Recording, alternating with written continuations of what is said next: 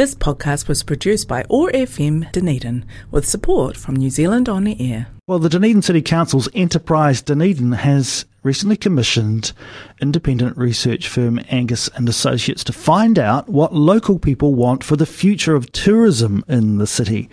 Thought we'd take an opportunity to find out a little bit more about how uh, the local voice can be heard. Joining us from Enterprise Dunedin, Louise van der Vliet. Louise, uh, Morena, good to have you with us.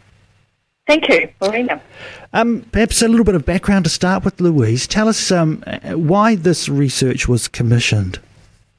Well, we're actually just redoing our Dunedin Destination Management Plan, and the Destination Management Plan involves all aspects of the destination that contribute to the visitor experiencing, including the perspectives and the needs and expectations of the wider community, um, which includes Māori, tourism industry, wider business, and importantly, our local residents. Now, to, to be able to do this, we need to get out there and talk to our residents and research and really find what their views and expectations are. Um, and, you know, the tourism can benefit and, or, and it can burden. And so, really, we need to find out what the tourism benefits or highlight the tourism benefits that it can bring to the country, uh, to the country and to the community of Dunedin, and the burdens. And the trick is with us doing our destination management plan is to maintain a balance of the, the burdens and the benefits. Um, and when we're doing this DMP now too, the Dunedin Destination Management Plan, I should say, we are taking a long-term view because it's not just about today, it's about tomorrow and what it means for generations to follow. It's an interesting time, isn't it? Of course, we've been through that enforced period of break, if you like, uh, from the major impacts of tourism, and and of course, you know, we were very aware of the impacts of that certainly on those in the tourism industry themselves, and we felt for all of those locally whose businesses were impacted by it. And then you had, on the other hand, some people um, saying, "Oh gosh, it's quite nice to have the place to ourselves again." So I imagine with all within all of that, there's a, a potential for quite divergent views. So, what methods are you going to be using to conduct this research? Okay, so over the next few weeks, there will be research focus groups, and then that will be followed by a survey. Um, and there will be online hard copy and face to face survey options. Um, so we're really interested in reaching out as far as possible. Uh, we've had a good response so far, but we're really keen to hear from more people, and especially in the wider regions. So, like when we talk Dunedin, we're talking right out to Middlemarch, um, like Waiiti. Right, it's not just the city. This is the wider Dunedin that this will impact. And at the moment, we're really interested in getting some more of our residents in the under 25 year old age group. So this we we've wanted as diverse as possible. So we want to reach all sectors. So right across the age groups and the different um, ethnic groups, the every individual area of the city. We really want this to encompass and be a true reflection of what the wider community feel.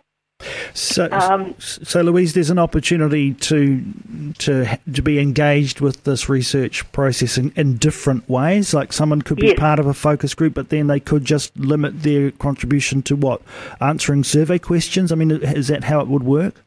That's how it will work. Yes, yes, that's how it works. So you've got the time um, to be joining in focus groups over the next few weeks, fantastic. But um, you still do have the opportunity to have your say um, with a survey that's following up. And as I say, we're making it as accessible as possible because it's going to be online, hard copy, or you can even have the face-to-face survey option. So you're definitely interested in hearing as much uh, uh from residents as you are from those who might be more directly involved in the industry itself. Absolutely, because it does impact right round, and you know, impacts on, like, so we, our tourist operators are our visual ones, but it impacts on retail, it impacts on the hospitality sector as well.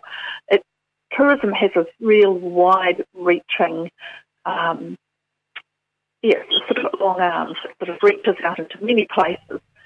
Even, you know, our supermarkets, even people that are travelling around in Timberlands, you know, they are tourists and, and visitors. So it's quite important that we do reach as far as we possibly can.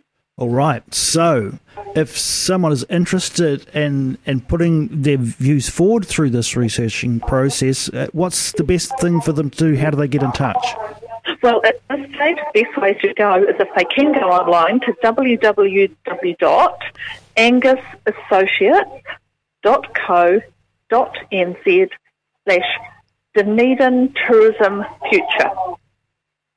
All right. And um, in that case, you know, they'll register their interest, and and then what happens after that?